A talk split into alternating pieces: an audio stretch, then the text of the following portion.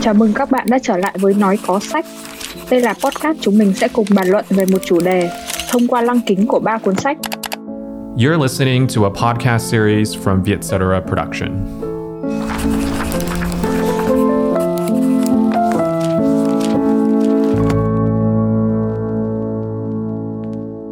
Anh muốn được làm một người canh giữ lũ trẻ trên cánh đồng lúa mạch. Anh biết, Phobia, đó là mơ tưởng điên khùng, ngu xuẩn, nhưng thực sự Thanh muốn thế. Nếu mà phải tóm tắt bắt trẻ đồng xanh trong một đến hai câu ấy, thì trích đoạn anh Trung vừa đọc có lẽ đã thâu tóm được tất cả. Nhưng mà tuổi trưởng thành của Holden Codify cũng như là hàng nghìn người trẻ đang sống ngoài kia có lẽ không thể thâu tóm trong chỉ một hai câu như vậy. Chào mừng các bạn đã trở lại với Nói Có Sách. Đây là podcast mà chúng mình sẽ cùng bàn luận về một chủ đề thông qua lăng kính của ba cuốn sách. Mình là Thư Vũ và host cùng với mình là anh Trung. Tụi mình thì đều là editor tại Vietcetera. Ờ, sau hai số nó có sách về chủ đề trẻ em và cha mẹ thì mình và Thư đã quyết định dành một số đặc biệt để nói về tuổi trưởng thành. Theo tụi mình thì đây là một đề tài thú vị và cuộc trò chuyện của ngày hôm nay thì mình nghĩ nó sẽ đến từ nhiều trải nghiệm cá nhân của hai chúng mình. Thực ra thì trong những số trước đây tụi mình đã cùng bàn luận về một số cuốn sách thuộc chủ đề này. Ví dụ như ở tập giới từ rắc rối đến bình đẳng, chúng mình cũng nhắc đến Middlesex của Jeffrey Alvinist hay như là ở số về chủ đề tháng Crime Month vừa rồi thì tụi mình đã chia sẻ về Call Me By Your Name của Andre Aciman Thực ra thì anh Trung còn quên một tác giả một tác phẩm nữa mà em cũng rất yêu thích, Đấy là Người tình của Margaret Duras. Trong tập nói có sách về tình yêu. Nhưng mà dù gì đi nữa thì những cuốn sách tụi mình vừa nhắc đến Đều nói về một quá trình khám phá bản thân, Tìm thấy chính mình, dù là trong khổ đau hay là hạnh phúc. Để cuối cùng thì vươn lên một cái phiên bản tốt đẹp hơn và cũng là để trưởng thành nữa và những cái cuốn sách trên thì cũng lọt vào top danh sách là 50 cuốn tiểu thuyết về tuổi trưởng thành do Lit Hub bình chọn và ba cuốn sách mà chúng mình lựa chọn để bàn luận trong tập ngày hôm nay thì cũng đều là những cái tác phẩm về chủ đề tuổi trưởng thành, được gợi ý từ rất nhiều những cái trang web và tác giả uy tín Cuốn đầu tiên đấy là Bắt trẻ đồng xanh của J.D. Salinger. Cuốn thứ hai là Một thoáng ta rực rỡ ở nhân gian của Ocean Vương và cuốn cuối cùng đấy là Người đua diều của Khaled Hosseini mình nhớ thì khi bắt đầu ý tưởng thì cả mình và thư đã thực sự đắn đo rất là nhiều. Và mình đã từng đề nghị với thư rằng là hay là mình lựa chọn những cuốn sách thanh xuân vườn trường, kiểu như là cô gái năm xưa chúng ta cùng theo đuổi của cửu bà đao hay là tiểu thời đại của quách kính minh. Những cái tiểu thuyết được chuyển thể thành phim và khá nổi tiếng và được đại chúng ở việt nam đón nhận đúng là như anh Trung đã chia sẻ, để mà cái quá trình chúng mình tìm ra những cái cuốn sách và nói trong podcast nói có sách, nhiều khi còn khó hơn cả cái việc mà nói về những cái cuốn sách đấy. Tụi mình thì đã giật mình nghĩ lại là tại sao không nói về những cái cuốn sách độc đáo hơn. Những cuốn sách mà ở đấy thì chúng ta cứ phải đọc đi đọc lại, rồi phải nhấm nháp nó để sống trong nó và cảm nhận được cái dư vị của tự trưởng thành. Không biết thì thư còn nhớ không là cái buổi hôm đó thì là anh đọc quay qua thư và nói là hay là mình chọn nói về bắt trẻ đồng xanh đi. Tại vì là anh thì thực sự yêu thích cái cuốn sách này. Và một phần nào đó thì anh cũng đã trưởng thành từ cuốn sách của J.D. Salinger. Và thế là anh còn nhớ là anh đã quay qua thư và nói thao thao bất tuyệt về việc là anh hâm mộ cái nhân vật Holden Caulfield như thế nào. Rồi anh đã say mê cái giọng văn vừa ngoa, vừa hài hước, vừa duyên dáng, lại vừa mỉa mai của Salinger ra sao. Và cuối cùng thì hôm nay thì chúng ta đã quyết định là cũng đã chọn để nói về cuốn sách ấy. Đúng là anh Trung lúc nào cũng hào hứng khi được nói về tác giả và tác phẩm mà anh ấy rất là hâm mộ và mình thì cũng thực sự đồng ý với anh Trung. Đấy là bắt trẻ đồng xanh đáng hay và rất đáng đọc. Nếu bạn thực sự muốn nghe thì bắt trẻ đồng xanh của Salinger bắt đầu như thế. Đó là một câu mệnh đề quan hệ kiểu nếu, thì. Và rõ ràng tác giả đã tinh ý và tinh quái như thế nào để dẫn người đọc vào một câu chuyện. Và khi bạn thực sự muốn nghe thì tác giả sẽ tuôn luôn một tràng về những cái chuyện đã được dồn nén bấy lâu của nhân vật Holden Qualified và cậu 16 tuổi vừa mới bị đuổi học câu chuyện chỉ được kể trong vài ngày trước cái ngày lễ Giáng sinh là cái ngày lễ mà ấm áp nhất trong năm ấy. Nhưng đối ngược lại với cái tâm trí hoảng loạn và nhuốm màu thất vọng, buồn bã đấy thì nó lại là một cái giọng kể rất là dí dỏm, duyên dáng và đầy ngây thơ. Thực sự thì anh không biết là độc giả nữ sẽ cảm thấy như thế nào mà khi theo đuổi cái hành trình của cậu Holden này. Nhưng mà anh nghĩ là đối với tụi con trai tụi anh á, thì chắc là họ khoái lắm. Trước hết thì Holden là hiện thân của một chàng trai tuổi teen, kiểu, bất cần đời chống đối cả thế giới và đặc biệt có một đức tính rất là hay đấy là ghét giả tạo. Và anh ta cũng không chịu thỏa hiệp nhưng mà từ sâu thẳm ở bên trong thì Holden lại là một người sâu sắc một cách rất là ngây thơ. Và cái sự trong sáng trong tâm hồn của cậu ấy thì theo anh nghĩ là đấy là một điều tuyệt diệu là thứ mà đã cùng với cả Holden lớn lên trong cái sự quá trình trưởng thành đấy. À, phải nói thật là anh đã rất là khoái đọc những câu văn dù là rất là xuồng xáo và có phần tục tĩu nhưng lại vô cùng chân thành như thế này ván bài láo tét còn tùy chứ. Nếu bạn ở bên những kẻ may mắn thì cho đời là một ván bài cũng được đi. Tôi công nhận. Nhưng nếu bạn ở phía kia phía không có kẻ nào may mắn thì có gì là ván bài đâu. Không ván bài gì ráo. Đời nào. À, nhưng mà cũng có đoạn. Và những đoạn rất là ngây thơ và trong sáng kiểu như là lũ vịt trong hồ nước đóng băng vào mùa đông biết bay đi phương nào cái trích đoạn mà anh Trung vừa trích cũng là một phần khiến em rất là cấn khi là lần đầu tiên em đọc cuốn này vào hồi mà em mới học đầu năm ba. Thì không biết tại sao tác giả lại dịch với một cái ngôn ngữ rất là tưng tửng và phớt đời như thế. Thì sau này khi mà đọc lại bản gốc thì em đối chiếu em thấy là đúng là cái cái chất tưng tửng phớt đời đấy là thực sự là của Holden. Cậu là một người mà rất là trong sáng và trái phải rõ ràng. Cậu yêu anh trai của mình vì cái chuyện con cá vàng bí mật, nhưng mà đồng thời lại cũng ghét cái anh đấy bởi vì cái đi đánh đĩ ngoài bút ở Hollywood cậu ghét cái thói hầm hĩnh giả tạo và hãnh tiến của người lớn của bố mẹ cậu và không nề hà chửi cái sự láo tuét của trường học nơi vốn là cái đại diện của tri thức và giáo dục. Nói chung thì Holden chửi tuốt tuột kể cả người thầy đáng kính của cậu, người mà chỉ muốn nhét một ít lương chi vào đầu cậu, hay là một trong những câu nói thể hiện quan điểm và phản đề của bác trẻ đồng xanh chính là câu nói của thầy Spencer, đời là một ván cờ và phải chơi theo luật nhưng mà em nghĩ là thầy lầm rồi đấy bởi vì Holden thì không thể chơi theo luật và cũng không bao giờ chơi theo luật. Anh nghĩ đấy cũng là một trong những cái dấu mốc của tuổi trưởng thành. Nghĩa là anh nghĩ Holden là người không chịu lớn hoặc là thực chất là cậu ta không muốn vận hành theo cái cách mà xã hội mong muốn cậu ta làm như thế bởi vì là cậu quá thấu hiểu và không cần phải gia nhập vào cái thế giới đó. Em thì em lại nghiêng về cái vế thứ hai hơn bởi vì là khi mà em theo dõi cái hành trình của Holden ấy thì lại càng thấy rõ cái điều đấy anh Trung ạ. Và em rất thích những cái đoạn mà Holden khi mà hồi tưởng về người em Ellie Caulfield của cậu. Và nhớ tới em Phobia Caulfield. Và cậu luôn nhớ về Ali với những cái điều mà em nghĩ là đẹp đẽ nhất trên cuộc đời. Và chỉ có Phoebe với Holden thì là tạo vật ngây thơ và đáng yêu nhất. Như chính cái trích đoạn mà anh Trung đã đọc ở đầu podcast này, đấy là anh muốn được làm người canh giữ lũ trẻ trên cánh đồng lúa mạch. Anh biết Phobia đó là mơ tưởng điên khùng, ngu xuẩn nhưng mà anh thực sự muốn thế. Là một trong những cái câu văn mà anh rất thích của cuốn sách này. Và chính xác thì những gì anh cảm nhận ở bắt trẻ đồng xanh cũng chính là những cái câu này của Holden. Chúng ta thì cứ hay nói là hãy nhìn đời bằng con mắt trẻ thơ này. Và đọc cái cuốn sách này thì giúp anh nhận ra cái điều đấy. Trưởng thành mà không đánh mất mình và không đánh mất được cái ánh mắt đó cái lối suy nghĩ chân thành không kiểu cách đó thì anh nghĩ đấy mới thực sự là trưởng thành. Em thì em nghĩ là Holden tuy có nổi loạn một chút ăn nói bỗ bã nhưng mà thực ra cậu ta chỉ ác miệng thôi chứ chưa hề làm tổn hại đến ai cả. Và em nghĩ là cậu ta yêu quý tất cả mọi người thôi. Nhưng mà cái bản chất của cậu ta thì không chịu nổi cái vận hành của xã hội này nên là lúc nào cũng phải cố tỏ ra như thế. Ví dụ như đến đoạn cuối ấy, cái đoạn mà Holden trò chuyện với Phoebe rồi từ đấy quyết định bỏ đi ấy, nhưng sau đấy lại hứa trở về nhà ấy, thì cái cách mà cậu ta dỗ dành Phoebe rồi đưa Phoebe đi chơi á hay là cái cách mà cậu ta không hề tin vào trường học nhưng mà vẫn khuyên em bé của mình là phải làm học sinh ngoan thì tiệu chung lại em thấy đấy là những cái chi tiết mà rất là đắt cho thấy Holden đã thực sự lớn, đã hiểu chuyện, đã bớt chống đối xã hội hơn.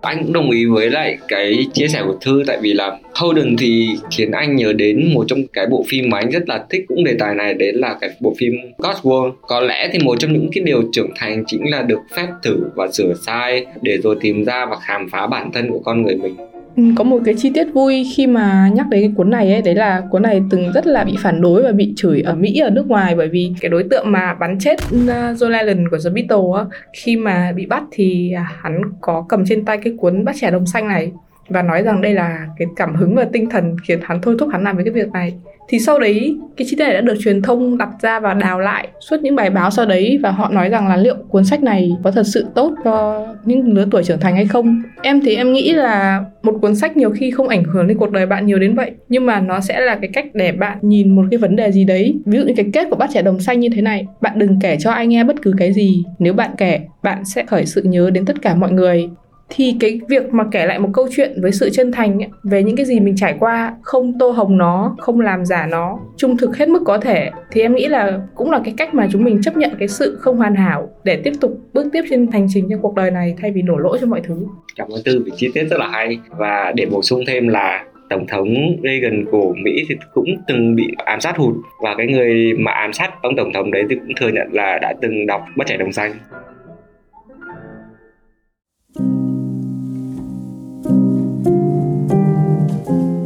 Đến với cuốn sách thứ hai thì là ở trong một số nói có sách trước đây thì chúng mình đã từng nhắc đến tác giả này và cả mình và thư đều rất yêu thích văn chương của anh ấy. Và cuốn sách mà chúng mình chọn trong cái tập podcast lần này đấy là một thoáng tác rực rỡ ở nhân gian của Ocean Vương. Thì cuốn sách này thì được viết dưới dạng một bức thư của một người con gửi cho một người mẹ. Và đặc biệt ở chỗ là người con viết bằng tiếng Anh nhưng mà người mẹ lại không đọc được, với một cái hy vọng là nếu có kiếp sau thì bà sẽ trở lại và đọc được những tâm sự của anh và ngay từ lúc mà cái tiểu thuyết này ra đời thì nó đã gây chấn động ở trong giới văn chương và độc giả Mỹ. Và rồi ngay lập tức thì nó đã được dịch ra hàng chục thứ tiếng sau đó. Và chúng ta cũng sẽ không ngạc nhiên khi tiểu thuyết đầu tay của Ocean Vương lại viết bằng một ngôn ngữ mà thấm đậm chất thơ, nhưng lại ngạc nhiên vì sao một cây bút có nguồn gốc Việt Nam lại được giới văn chương Mỹ, ngợi ca là bậc thầy hay là người sửa lại ngôn ngữ Anh? Đây chắc là một trong những cuốn sách đáng nhớ nhất năm nay em từng đọc. Nó dịu dàng buồn bã, đẹp đẽ nhưng mà cũng đậm chất thơ. Và Ocean Vương đã tiếp nối những cái chủ đề trong tập thơ đầu tay của anh qua cái cuốn tiểu thuyết này. Đấy là cảm giác ngoài cuộc của một người nhập cư, rồi những ám ảnh của chiến tranh, mối quan hệ giữa mẹ và con trai, và những nỗi buồn phải đối mặt của một người trưởng thành và người đồng tính. Thì tất cả đều được hòa quyện lại trong những cái câu văn rất là tuyệt vời. Và em cảm giác là giọng văn của Ocean Vương nó cứ nhẹ bẫng, nhưng mà nó đầy xót xa cái bức thư gửi mẹ không chỉ nói về chiến tranh Việt Nam mà nó còn đan cài trong đấy cả mối quan hệ gia đình và quá trình trưởng thành của một người gốc Việt nơi đất Mỹ. Bản thân anh thì là khi đọc cuốn tiểu thuyết này thì anh rất là ấn tượng với những cái chi tiết mà Ocean miêu tả về một cậu bé da vàng sống trong một cái quận mà phần đông là da trắng và dân nhập cư. Và thực ra là mẹ của anh ta gọi cậu ấy là chó con.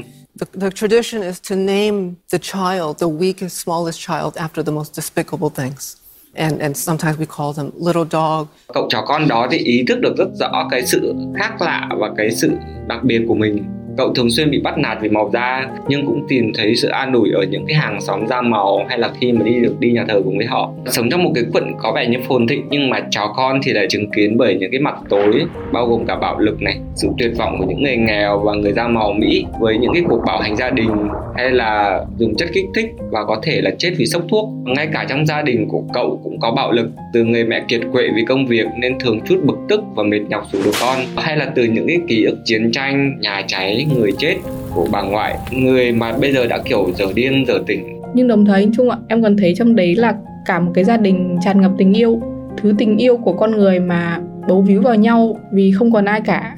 Cái cậu chó con mà anh Trung nhắc đến ấy, thì học tiếng Anh dưới sự chỉ dẫn của một cô giáo rất là tận tình.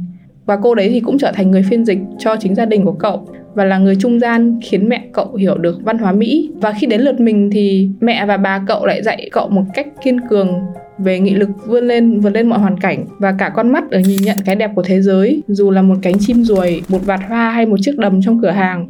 Cảm ơn mẹ. Con rất là tự hào làm con của mẹ. Con rất là vui và hạnh phúc. Cảm ơn mẹ nhiều con thương mẹ nhiều lắm. Thì thông qua các ký ức của mình và các câu chuyện về thời thơ của cậu á, thì mẹ và bà cũng đã truyền cho chó con một hình dung về đất nước Việt Nam chủ yếu là trong nghèo khó và khói lửa chiến tranh thì qua tất cả những cái chi tiết mà em và anh Trung vừa liệt kê thì em nghĩ đấy là cái chất liệu lớn nhất để làm nên hành trình trưởng thành của cậu bé chó con. Với anh khi đọc cuốn sách này thì anh cứ bị ám ảnh với những cái đoạn văn của ngoại Lan lẫn cả mẹ của cậu nhân vật chính là chó con. Cả hai thì đều không giấu giếm được các cái vết thương tinh thần của mình trong sinh hoạt hàng ngày. Đó là vết thương tồn tại từ chiến tranh và đã hằn sâu và trở thành một phần của họ. Và họ đã bộc lộ nó ra loan tỏa nó ở trong một cái căn nhà nhỏ ở Hartford, trước mặt đứa trẻ bé nhỏ lớn lên giữa những cái hai nền văn hóa. Một mặt thì cháu con thấy đó là sức mạnh cười bung của tình cảm gia đình, thứ tình cảm mà bền chắc và có quyền năng cho phép người ta làm bất cứ thứ gì họ muốn, bộc lộ những gì mà họ là và mặt khác, anh cảm thấy xót xa cho cháu con khi lớn lên giữa những cái điên cuồng chắp vá từ quá khứ đến hiện tại. Rồi từ lúc nào không hay cậu đã bình tĩnh đối diện với họ và tự đưa ra những cái kết luận của mình.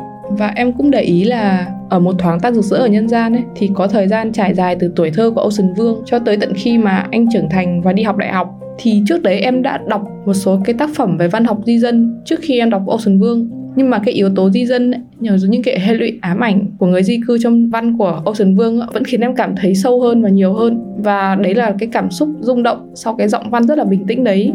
Em không biết là làm sao mà những cái khổ đau của tuổi trưởng thành và ám ảnh khi mà hóa thành ngôn từ của Ocean Vương lại có thể trở nên nhẹ nhàng đến thế. Không biết có phải là vì anh đã cho mình thấy những cái câu chuyện qua điểm nhìn của một cậu bé chó con rất là hiền khô và rất là tĩnh lặng hay không? Hoặc có thể là vốn ngôn từ của Ocean đã tự cho nó một trong những cái trọng lượng nhất định để rời xa sự hủy duyệt trong ký ức và như là một vòng tuần hoàn không bao giờ kết thúc như Ocean Vương có từng trả lời một cựu binh da trắng là, không thưa ông, hủy diệt không cần thiết cho nghệ thuật What happens to our men and boys when the only way they can evaluate themselves is through the lexicon of death and destruction? And I think when they see themselves only worthwhile when they are capable of destroying things, it's inevitable that we arrive at a masculinity that is toxic. Và anh cũng nghĩ là điều tạo nên cái tính đa chiều ở trong ngôn ngữ của Ocean Vương đấy là sự bóc trần. Anh luôn luôn muốn bóc trần bản chất những cái ngôn từ anh viết không để chúng chỉ đi theo một trong cái hàng thẳng tắp mà cũng chính điều này khiến cho mình cảm thấy là quả thực con người là một vũ trụ thật là rộng lớn, và nỗi đau hay sự cô đơn là những cái hố đen không thể khép miệng được. Nó là điều ta chỉ có thể vượt qua để tiếp tục lớn lên, trưởng thành và sống tiếp.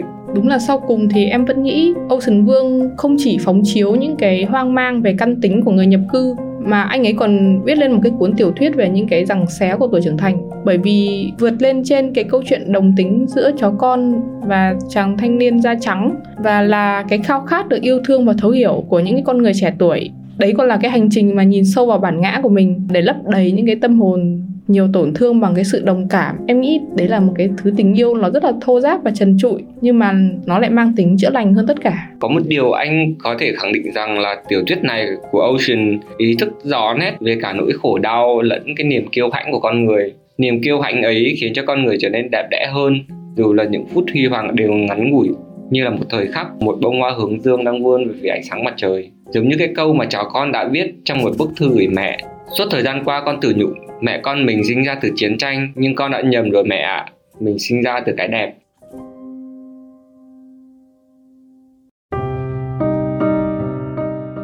Nếu mà bắt trẻ đồng xanh mình đi qua cái quá trình trưởng thành của một cậu thanh niên rất là nổi loạn, rất là phản tư cuộc sống và rất là cảm thấy mọi thứ thật ạ.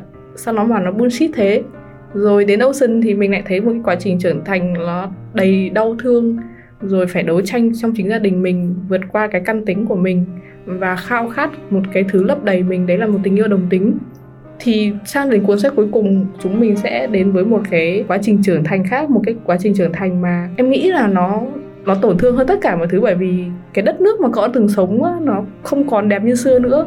Và cậu đã phạm phải một cái lỗi lầm rất lớn và suốt cuộc đời cậu, đến tận khi mà cậu đã trở thành một người đàn ông trung niên, thì vẫn khao khát để trở về để cứu chuộc. Đấy là cái cuốn người đua diều của Khanet Hosseini và nếu mà để tóm tắt về cái tác phẩm này, thì em sẽ nói ngắn gọn, đấy là câu chuyện là lời tự thuật của nhà văn người Mỹ gốc Afghanistan, Ami về những cái năm tháng tuổi thơ, đầy niềm vui, cũng như nỗi lầm về những cái tháng ngày mà trôi giạt trên đất khách. Sau đấy là cái cuộc hành trình trở lại quê hương, đổ nát để cứu chuộc tội lỗi cho bản thân và cho cả người cha đã khuất thì trên cái nền đau thương và đổ nát của một đất nước Afghanistan hơn một phần tư thế kỷ ngập ngụa trong chiến tranh, chết chóc là máu và tàn tích, là khói lửa và đạn bom thì Hosseini đã làm tất cả một cách rất là xuất sắc để kể lại hoàn hảo câu chuyện về hành trình chuộc tội của Ami và về cái những cái khó khăn nguy hiểm mà Ami đã chấp nhận để trải qua để sau đấy trao cho con trai của bạn thân thời ấu thơ của cậu Hassan một cái cơ hội được sống một cuộc sống tốt hơn nơi xứ người mọi thứ thuộc về 12 năm tuổi thơ của Ami, anh thấy trôi qua nhẹ nhàng và đẹp đẽ như những thước phim vậy. Và những thước phim mà chụp giật mà sau này chính Ami đã tua đi tua lại biết bao nhiêu lần hòng để níu kéo chút gì đấy còn sót lại. Đó là những cái hình ảnh của khu chợ này, sở thú, ngôi mộ có cây lựu ở đỉnh đồi, hay là ngôi nhà đẹp nhất ở quận bởi tường ngô ốm, hay là những buổi cùng ba ba đi cắm trại. Afghanistan thì hiện ra tráng lệ và rực rỡ, một vẻ đẹp mà từ sau những năm 1981 đã trở thành một cái niềm mơ và là một điều xa xỉ. Em còn để ý là xuyên suốt cái mạch truyện, em cảm nhận được những cái câu văn đều được bao trùm bởi cái sự áy náy, sự dằn vặt và tổn thương mà Ami đã gây ra cho cái người bạn tuổi thơ của mình. Và cái hình ảnh của bạn của Ami là Hassan á, thì luôn ám ảnh trong tâm trí của cậu Hassan thì là một cái cậu bé ngồi trên cành cây cao, nắng lung linh xuyên qua kẽ lá, chiếu trên khuôn mặt tròn xoe dùng búp bê tàu được gọt từ gỗ cứng, mũi nở và tẹt, mắt vừa hẹp vừa xếch như lá tre, đôi mắt vì ánh nắng mà lúc vàng lúc xanh lúc ánh lên màu ngọc bích. Những cái phân đoạn mà ông ấy miêu tả cái nhân vật đấy khiến em cảm thấy rất là rung động. Còn anh Trung thì nhớ thấy nhất điều gì khi nhắc về tác phẩm? à, nếu mà bảo anh mà trích dẫn ra một cái câu mà anh thấy ấn tượng nhất trong tác phẩm này thì chắc có lẽ sẽ là câu vì cậu cả nghìn lần rồi. Cầu nói với Hassan đã mảnh Ami mãi về sau này. Khi cậu đã lớn suốt bao nhiêu năm Cậu vẫn không muốn quên cái ký ức đấy đi. À, Nhưng mà không thể. Và cuối cùng thì có một con đường cho cậu trở lại Để chuộc lại lỗi lầm của bản thân Và cũng là để học cách tha thứ. Khi mắc lỗi lầm, không chỉ là ăn năn và hối hận, Điều quan trọng là bạn có can đảm để sửa chữa lỗi lầm hay là không, Và Avi đã quyết tâm đi theo con đường ấy, Quyết tâm đối diện với bóng đen ký ức của bản thân mình. Đúng rồi, bởi vì sau đấy thì em nhớ là Hassan cũng đi mất và cậu chỉ thấy một cái nụ cười trên chiếc môi sẹo đấy lần nữa qua cái tấm ảnh Polaroid. Ami thì sau đấy trở về Kabul, quê hương Afghanistan của cậu, nhưng mà cậu thì thấy không còn như xưa nữa bởi vì cái thời kỳ yên bình đã qua rồi và giờ đây chỉ còn một cái Afghanistan với những cái vết sẹo ngày càng nhiều lên do chiến tranh để lại. Và trẻ em của Afghanistan bây giờ thì chẳng còn tuổi thơ. Em thì em nghĩ đấy chắc là bi kịch lớn nhất của tuổi trưởng thành khi mà chúng ta không thể quay về với tuổi thơ đẹp đẽ, càng không thể sửa chữa những lỗi lầm lầm rồi cuối cùng thì phải nhìn những cái gì mà chúng mình rất là chân quý lần lượt đổ nát. À, rõ ràng thì chúng ta đều dành những cái sự xúc động với cả là cái sự trìu mến dành cho nhân vật Ami. Nhưng mà nếu phải chọn ra một nhân vật mà anh thích nhất trong tác phẩm này có lẽ đối với anh đấy là Hassan. Lúc đọc cuốn sách thì anh hay thầm nghĩ là có được một cậu bé như thế trong tuổi thơ của mình hẳn là một niềm hạnh phúc rất là lớn lao ấy và gia tài quý báu cho bất kỳ đứa trẻ nào, hy sinh và vị tha trở thành một cái mảng màu chính và Hassan chính là cái ước mơ ấu thơ của anh, ước mơ về một người anh em, một người bạn một kẻ đồng lõa và một người thầy trong suốt quá trình trưởng thành ấy. Ừ, em thì em cũng thích hát sát đấy nhưng mà em thì em lại ấn tượng với Ami nhiều hơn. Bởi vì cái cậu Ami này thì ngược lại hoàn toàn. Cậu là cuộc chiến của những cái nội tâm phức tạp. Và Khaled Hosseini thì không hề mô tả mà ông bắt Ami tự bóc trần tính cách của mình qua rất nhiều những cái sự việc và phải tự nhìn nhận. Và Ami thì luôn khao khát tình thương từ cha cậu còn khao khát cái sự công nhận. Và cậu thì đau khổ vì sống dưới sự kỳ vọng của rất nhiều người cậu đồng thời cũng ích kỷ, cũng hối lỗi và hèn nhát, cũng tự dằn vặt với chính mình. Thì em nghĩ là cái cậu Ami này nó tổng hòa tất cả những cái tính cách, tất cả những cái cuộc chiến nội tâm, rồi tất cả những cái dằn vặt của một người đang ở tuổi mới lớn và tự dằn vặt thì em cũng nghĩ đấy là cái cách để Ami sống cho đến ngày mà cậu ấy quay trở lại quê hương và mang Sohab đi. Rồi em cũng rất thích cái cách mà Khaled để cho Ami trưởng thành theo một cái lối tự nhiên nhất, từ một cái cậu bé rất là sợ sệt, trốn chạy này, hành động ích kỷ để giải thoát mình khỏi tội lỗi, rồi sống phụ thuộc vào cha. Thì qua rất nhiều sự kiện, cậu trở thành một cái người mà rất là độc lập, thấu hiểu sự ân hận và dũng cảm quay trở lại để thoát khỏi những cái tháng năm mà tự ăn năn mình. Ami thì đã lớn lên như thế rất từ từ trong 28 năm từ cái năm mà 12 tuổi đến tận khi 40 tuổi và em nghĩ đấy là một hành trình mà rất dài và rất không thoải mái. Thực sự thì anh rất là thích cái cách thư phân tích về cái nhân vật Ami này. Đúng là nếu Hassan là một ước mơ thì nhìn vào Ami chúng ta sẽ thấy mình ở trong đó. Một Ami rất là con người, xấu có, tốt có, ích kỷ có mà tàn vặt có. Ami là một cái minh chứng rất là thực cho chúng ta. Một con người vừa thực mà không hề cường điệu và cũng vì thế, cái quãng thời gian để trưởng thành cũng rất là thực, rất là gần gũi. Và những cái giá phải trả thì cũng thực nốt. Với riêng anh thì anh nghĩ mỗi nhân vật trong tác phẩm này đều là một cái cá thể đặc biệt. Không thể nói đâu là nhân vật mà đáng thương nhất hay là đáng yêu nhất được. Đúng rồi anh ạ, bởi vì tự chung lại thì mỗi người trong tác phẩm đều có một cái cách sống riêng, một cái nỗi đau riêng, một cái lý tưởng riêng. Đến cả những cái nhân vật phụ cũng được Khaled Hosseini xây dựng rất là hết sức là kỳ công và có tác dụng cứa thêm vài nhát dao vào lòng người đọc. Thế nên là cuốn sách này em không bao giờ dám đọc lại lần thứ hai bởi vì nó quá là đau lòng. Và em nghĩ là khổ đau thì là thứ mà ai cũng phải chịu. Nó có thể do chính mình gây ra, có khi là do cả cái yếu tố ngoại cảnh mà khi sinh ra đã phải chịu, như là màu da, sắc tộc, tôn giáo hay là cả chiến tranh nhưng mà sau tất cả thì có một chút gì đấy vẫn ở đấy và le lói trong lòng người đọc như một cái chút niềm tin vào tương lai đấy là cái nụ cười lệch về một bên của Sohab hay là nụ cười nở rộng như thung lũng của Baniger của Ami ở đoạn kết I dream that my son will grow up to be a good person, a free person. I dream that flowers will bloom in the streets of Kabul again, and music will play in the sound of our houses, and kites will fly in the skies dream that someday you will return to Kabul to revisit the land of our childhood. If you do, you'll find an old faithful friend waiting for you. May God be with you always. Hassan.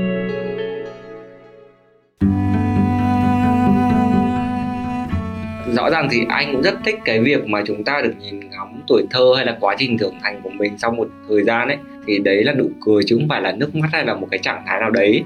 Thì rõ ràng là nụ cười của Sohab hay là nụ cười của Ami hay là của bất kỳ ai trong một sách á, nó đều có như một cái phương thuốc chữa lành hoặc là cái thứ mà khiến ra chúng ta cảm thấy wow chúng ta là lớn lên và chúng ta đã bắt đầu nhìn lại và bắt đầu nhẹ nhõm hơn về cái tuổi thơ và cái quá trình mà trưởng thành của mình. Thì mọi người vẫn nói là theo thời gian thì chúng ta ai cũng phải lớn và học cách để trưởng thành trưởng thành sẽ được ngắm thế giới ở nhiều góc nhìn khác nhau. Mặc dù đó là một chặng đường gian lao nhưng mà khi vượt qua rồi á thì bạn sẽ hiểu được bài học của những thử thách đó. À, người lớn thì không được khóc phải mạnh mẽ trưởng thành dũng cảm đi trên con đường mà mình đã chọn. Chúng mình thì cũng đồng tình với vế đầu là trưởng thành có thể ngắm nhìn thế giới ở nhiều góc khác nhau nhưng không có nghĩa là chúng ta không được khóc hay bắt buộc phải mạnh mẽ. Đúng rồi, bởi vì là như chúng mình đã phân tích suốt từ đầu podcast này đến giờ Rõ ràng thì bạn có thể nổi loạn như cái cậu bé Holden mang nhiều nỗi ân hận và cố gắng cứu chuộc để sống một cuộc đời tốt hơn, như là Ami hay là đầy rằng xé và khao khát yêu thương, đi tìm căn tính của mình từ lai lịch cuộc sống cho đến những cái ám ảnh tuổi thơ như chó con chẳng hạn. Cuối cùng thì mình nghĩ là sau tất cả, cái giao điểm của ba nhân vật này hay giao điểm của tất cả chúng ta ở tuổi trưởng thành, đấy là khao khát để được sống tốt hơn, sống đẹp hơn và sống với những cái yêu thương chân thành và đủ đầy với mọi người xung quanh với xã hội này. Thì đấy cũng là ý nghĩa thật sự của cuộc sống này mà chúng mình luôn cho rằng là như thế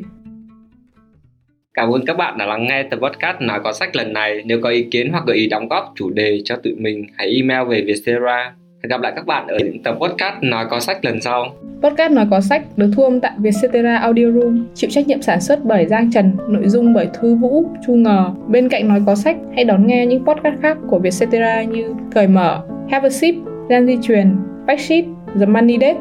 Xin chào và hẹn gặp lại.